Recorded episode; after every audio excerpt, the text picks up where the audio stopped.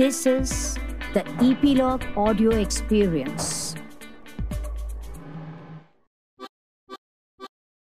नमस्कार मंडळी मी रीमा अमरापूरकर. आजच्या बायोस्कोपच्या ह्या भागात तुमचं खूप खूप स्वागत आहे.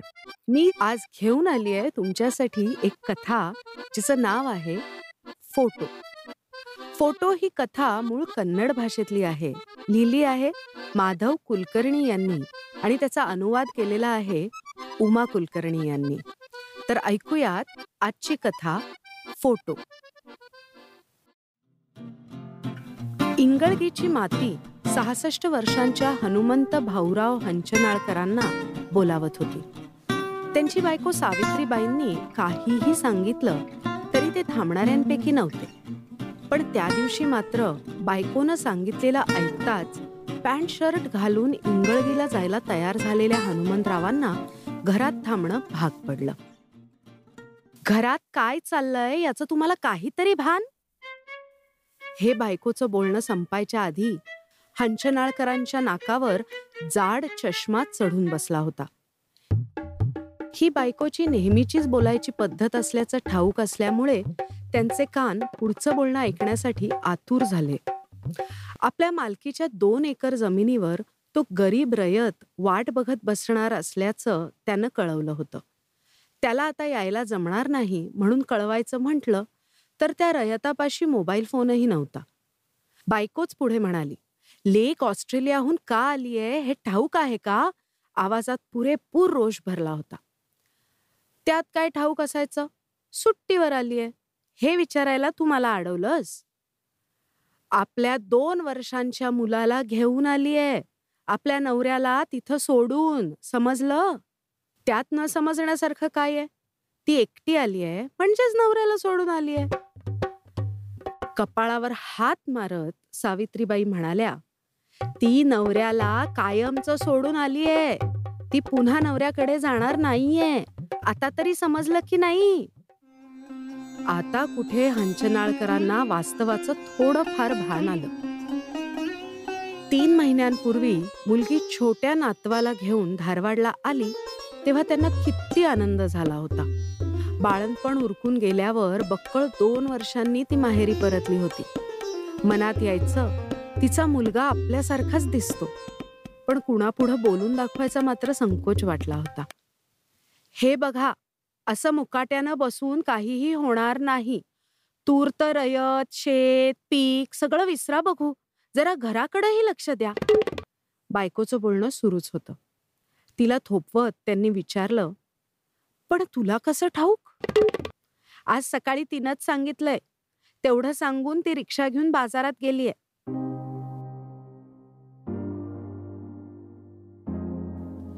तशी वर्षा आपल्यापासून काहीही लपवून ठेवणाऱ्यांपैकी नाहीये. मग तिनं इतका गंभीर विषय का लपवून ठेवला आपल्यापासून? की त्यामागं काही कारण असेल? सगळं प्रकरण एका टप्प्यावर आल्यावर ती आपल्याला सांगणार असेल का? होय. आता आठवतंय. इथं आल्यावर नवऱ्याशी बराच वेळ मोबाईलवर बोलत असायची. पण अलीकडे मात्र ती तशी बोलत असल्याचं दिसलं नाही हे खरंय. असं का होतंय? हे छोटे छोटे विषय कसे माझ्या लक्षात येत नाहीत? या जानेवारीत वर्षा अठ्ठावीस वर्षांची झाली होती.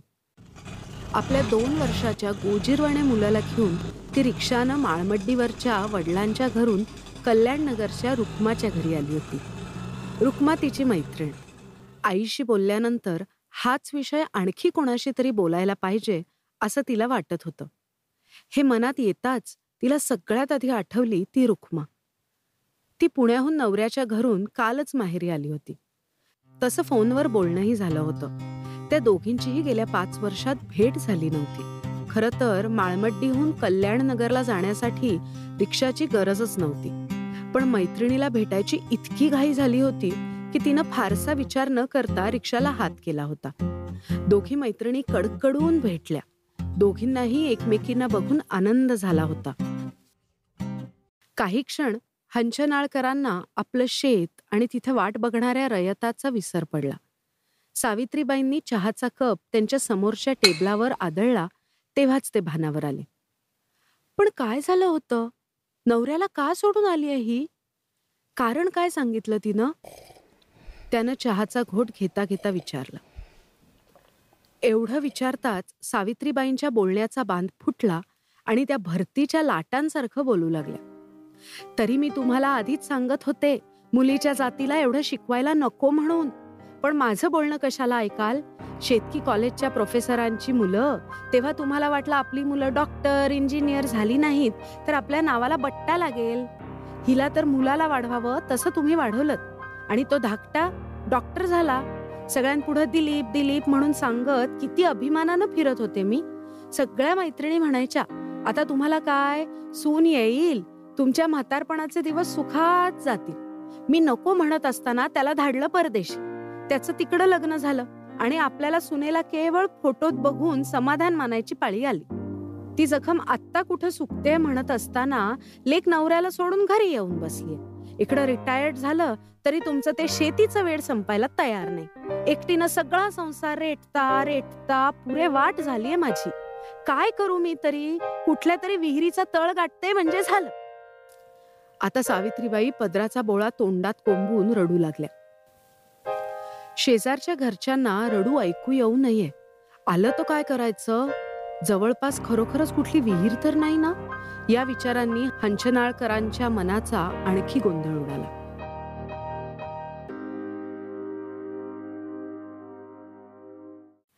वर्षा शेवटचा निर्धार ठरवण्याआधी आणखी एकदा विचार करावास असं मला वाटतं. संसार मांडणं सोपं आहे ग पण पुन्हा जोडणं फार कठीण आहे रुक्मा म्हणाली. रुक्मी तुझ्याकडे लॅपटॉप आहे? वर्षानं विचारलं. तिचा दोन वर्षांचा मुलगा बोबडं बोलत बाहेर तुळशी कट्ट्यापाशी खेळत होता. रुक्मानं लॅपटॉप आणला. वर्षानं त्यात नवऱ्याचा सिक्रेट पासवर्ड वापरून त्याची साईट उघडली. त्यानंतर त्यात दाखवलेले फोटो पाहून रुक्मा आश्चर्यचकित झाली. त्या फोटोंमध्ये वर्षाचा नवरा वेगवेगळ्या गोऱ्या काळ्या पिवळ्या स्त्रियांबरोबर नग्नावस्थेत आणि अर्धनग्नावस्थेत दिसत होता. हे दाखवत असताना वर्षाच्या डोळ्यांना पाण्याच्या धारा लागल्या होत्या. रुक्मानं संतापानं विचारलं यावर त्याचं काय म्हणणं आहे? जाब विचारलास का? आता मात्र वर्षा हुंके देऊन रडू लागली. रुक्मानं पुन्हा विचारलं तेव्हा तिनं डोळे पुसत सांगितलं तो म्हणतोय हा सगळा माझ्या पहिल्या बायकोचा उद्योग आहे. हं व्यंकट शास्त्री ना त्याचं नाव? होय. एवढ्यात रुक्माच्या आईनं चहाचे कप आणले. त्याही वर्षाला कितीतरी वर्ष ओळखत होत्या रुक्माचे वडील ॲग्रिकल्चर कॉलेजमध्ये वेटरनरी डॉक्टर होते. हंचनाळकरांचे ते अगदी जवळचे मित्र होते. फरक एवढाच होता हंचनाळकरांचा निवृत्तीनंतरही शेतीवरचा मोह सुटला नव्हता. पण रुक्माच्या वडिलांचं मात्र निवृत्तीनंतर प्राण्यांचं वेळ सुटलं होतं. पोट भरण्यासाठी नोकरी असते निवृत्तीनंतर आधी न जमलेल्या कितीतरी गोष्टी करायची संधी असते असं त्यांचं मत असल्यामुळे आता ते गाणं शिकायला लागले होते. ती त्यांची लहानपणापासूनची इच्छा होती म्हणे. त्यामुळे सकाळी उठल्यापासूनच त्यांचं सारे ग सा सुरू होई. ते ऐकून ऐकून रुक्माच्या आई कंटाळून जात होत्या. पण सारं आयुष्य गाई म्हशींबरोबर काढलेल्या रुक्माच्या वडिलांना मात्र या संगीत लोकात डुंबताना आश्चर्याचे धक्के बसून अत्यानंद होत होता. त्याचं आधी लग्न होऊन नंतर डायव्होर्स झाल्याचं आम्हाला ठाऊक होतं. आईनं घाई केल्यामुळे आप्पांनी या लग्नाला संमती दिली होती. तो म्हणतो हे घाणेरडे फोटो पहिल्या बायकोनं आपला संसार मोडावा म्हणून घातलेत. आपला पासवर्ड तिच्याकडे असल्यामुळं तिनं हे घाणेरडा खेळ केलाय. यात आपला काहीही दोष नाही असं त्याचं म्हणणं आहे येणारे उमाळे आवरत वर्षानं सांगितलं. इंगळगीमध्ये आपल्या जमिनीच्या कसाविषयी सांगायला येणारा हंचनाळकरांची वाट पाहणारा तो रयत त्यांची वाट बघत त्यांच्या घराच्या उघड्या पडवीवर कितीतरी वेळ बसून कंटाळून गेला. त्यानं डोक्यावरचा रुमाल काढून घामेजलेला चेहरा पुसून घेतला. पुढं काय करावं हे त्याला समजेना. पण एवढ्या दिवसात त्यानं पासवर्ड का नाही बदलला हे विचारलंस का तू? रुक्मानं रागानं विचारलं. काहीही विचारलं तरी काही ना काही कारण सांगतोय तो. रुक्माच्या आई कामं करता करता या दोघींचं संभाषण ऐकत होत्या. या दोघी बोलत असलेल्या खोलीत येऊन तिथं किरकिर करत असलेल्या वर्षाच्या मुलाला उचलून घेत त्या म्हणाल्या वर्षा त्या घाणेरड्या फोटोंचा विषय बाजूला राहू दे. तू मला सांग लग्न झाल्यापासून तो तुझ्याबरोबर कसा वागायचा? सगळ्या नवऱ्यांसारखाच वागायचा. तोही नोकरीला जायचा. मीही जायची. बाळाला एका ठिकाणी सोडून यायची मी आणि नोकरीहून येताना घेऊन यायची. या बाळाविषयी त्याच्या मनात प्रेम आहे की नाही? प्रेम आहे पण लहान मुलाशी कसं वागायचं त्यांना कसं सांभाळायचं हे त्याला ठाऊकच नाहीये.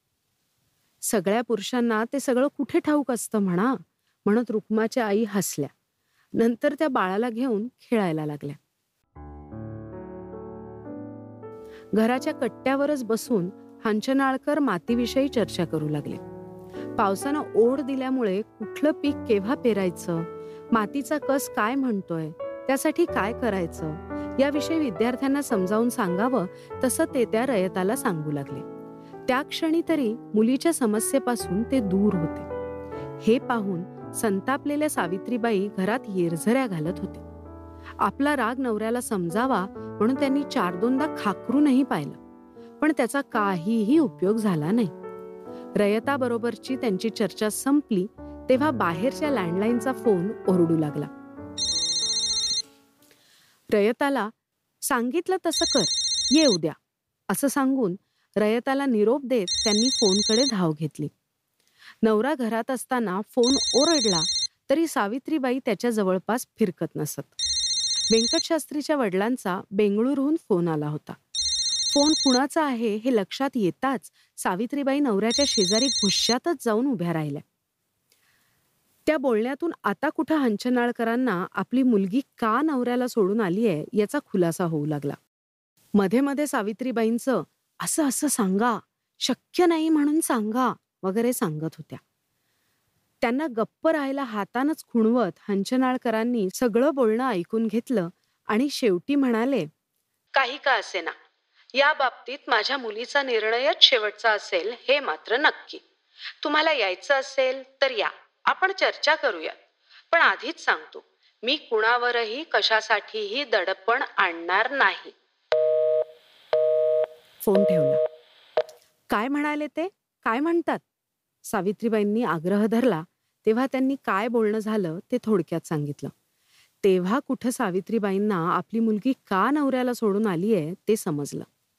आता तर त्यांचं दुःख अनावर झालं. शेजाऱ्या पाजाऱ्यांना ऐकू जाईल याचा विचार न करता त्यांनी गळा काढला. हांचनाळकरांनी बायकोला आवरायचा प्रयत्न केला.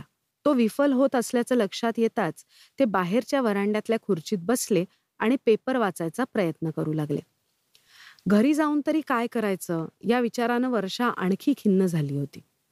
रुक्मा आणि तिच्या आईनं सांत्वनाचे चार शब्द सांगून तिला निरोप दिला होता. आता काय करावं? कुठं जावं? हे तिला सुचेना. तिला मार्केटमधल्या दत्ताच्या देवळाची आठवण झाली. तिचे पाय अभावितपणे एका रिक्षाकडे वळले. ती तरी जुन्या आठवणींनी तिला घेरून टाकलं होतं. लहानपणापासून दत्ताच्या देवळात जाऊन प्रार्थना करायची तिला सवय होती. तिनं रिक्षावाल्याला दत्ताच्या देवळाकडे जायला सांगितलं. तिला अचानक देवळाच्या शेजारीच असलेल्या अम्मीन भावी यांच्या करदंट आणि आईस्क्रीमच्या दुकानाची आठवण झाली आणि एवढा वेळ न जाणवलेली भूक उफाळून आली. त्या दुकानात जाऊन कितीतरी दिवस झाले होते. तिथं मिळणाऱ्या गोकाकच्या करदंटाची आठवण होताच तोंडात पाणी आलं. कॉलेजमध्ये असताना नेहमी जायचं ठिकाण ते. ही चव ऑस्ट्रेलियातही कधी भेटली नव्हती. देवदर्शन झाल्यावर त्या दुकानात जायचं तिनं ठरवलं. देवळात काही पाहिलेले चेहरे दिसले पण त्यातलं कुणी ओळखीचं नसल्यामुळे त्या कुणाशी बोलायचा प्रश्नच नव्हता. अम्मीन भावींच्या दुकानात करदंट खात आणि बाळाच्या तोंडातही त्याचा लहानसा तुकडा भरवत असताना तिच्याच वयाच्या चार सहा तरुणींचा घोळका आपसात गप्पा मारत दुकानात शिरला. त्यातल्या दोघींच्या गळ्यात मंगळसूत्र दिसत होतं.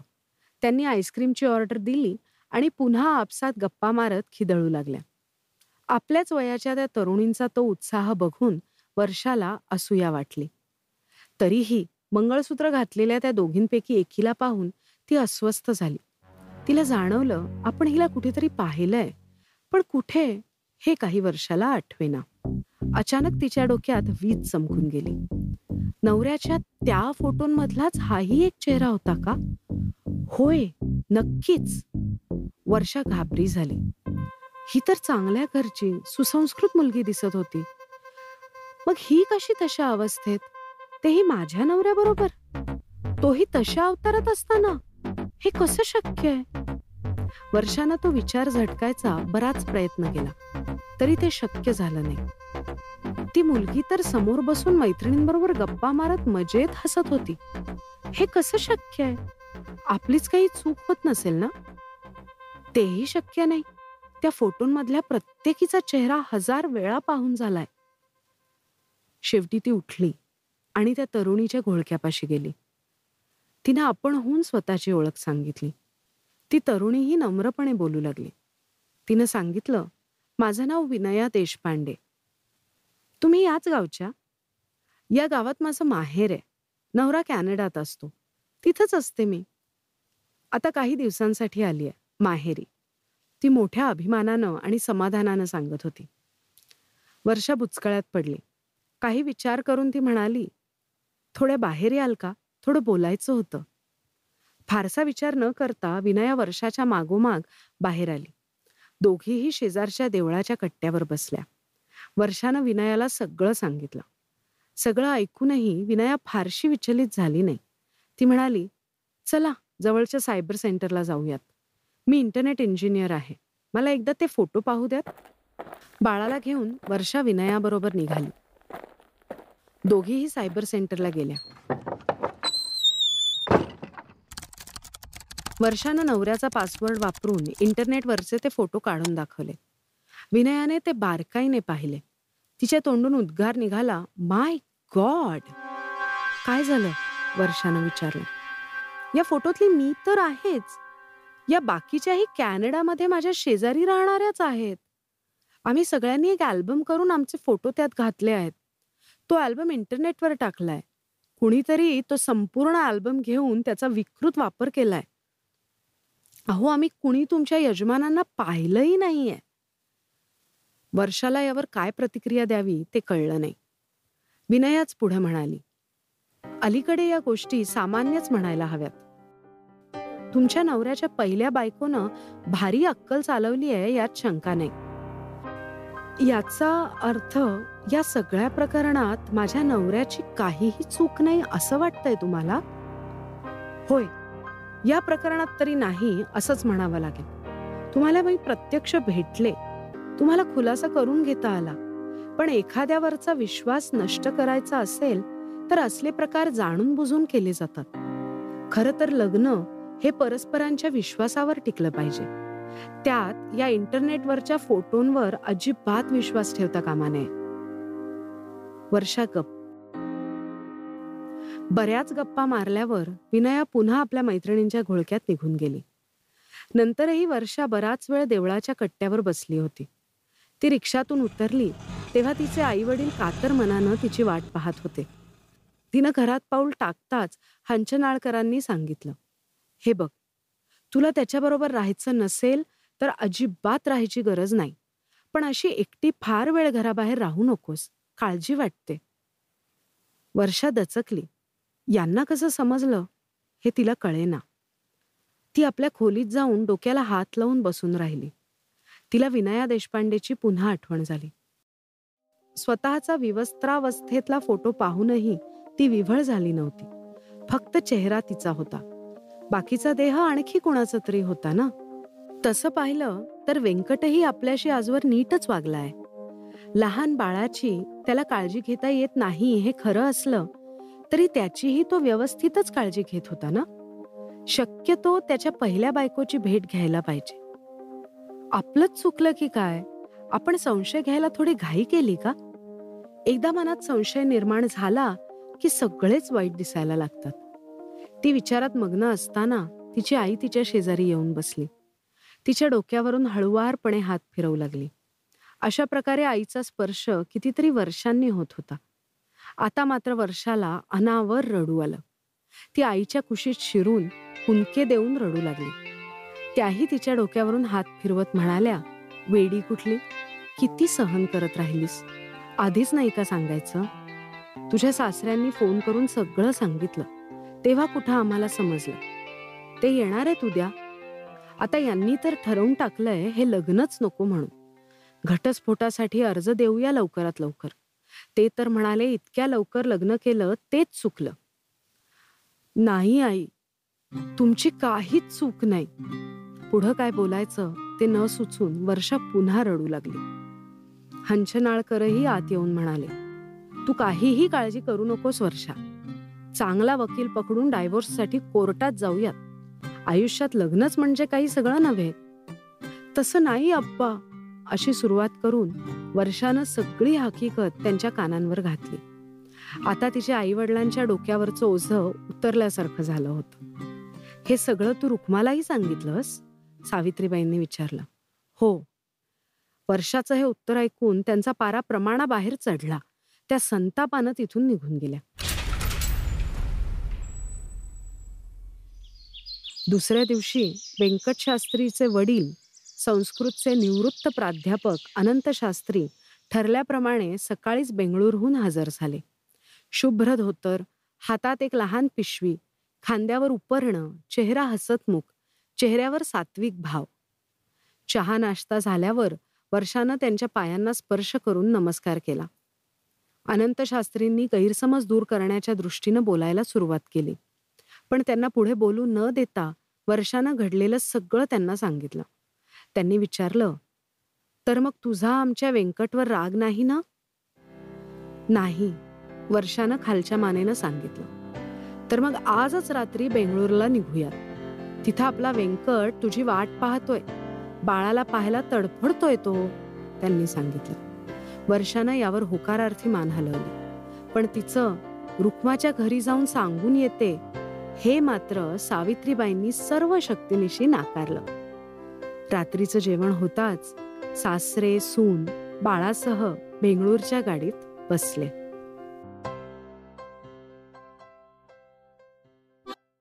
तर एवढीच होती आजची गोष्ट. आणि लवकरच आम्ही पुढची गोष्ट घेऊन येऊ आणि त्याची माहिती तुम्हाला मिळण्यासाठी इपिलॉग मीडिया वेबसाईटवर किंवा तुमच्या आवडत्या पॉडकास्ट ॲपवर जसं की Jio Saavn Apple Google podcast cast box याच्यावर तुम्ही आम्हाला सबस्क्राईब करायला विसरू नका. आणि तुमच्या मित्रमंडळींबरोबरही हा अनुभव नक्की शेअर करा आणि त्यांनाही सबस्क्राईब करायला लावा. म्हणजे तुम्हाला एकत्र ह्या अनुभवांची मजा लुटता येईल. तसंच सोशल मीडियावर ॲट इपिलॉग मीडिया मध्ये कमेंट्स किंवा डी एम नक्की करा. आणि जर तुम्ही ॲपल डिव्हायसेस वापरत असाल तर ॲपल पॉडकास्टवर आम्हाला रेट करायला विसरू नका. म्हणजे इतरांनाही कळेल की कशी मजा येते या गोष्टी ऐकताना. धन्यवाद.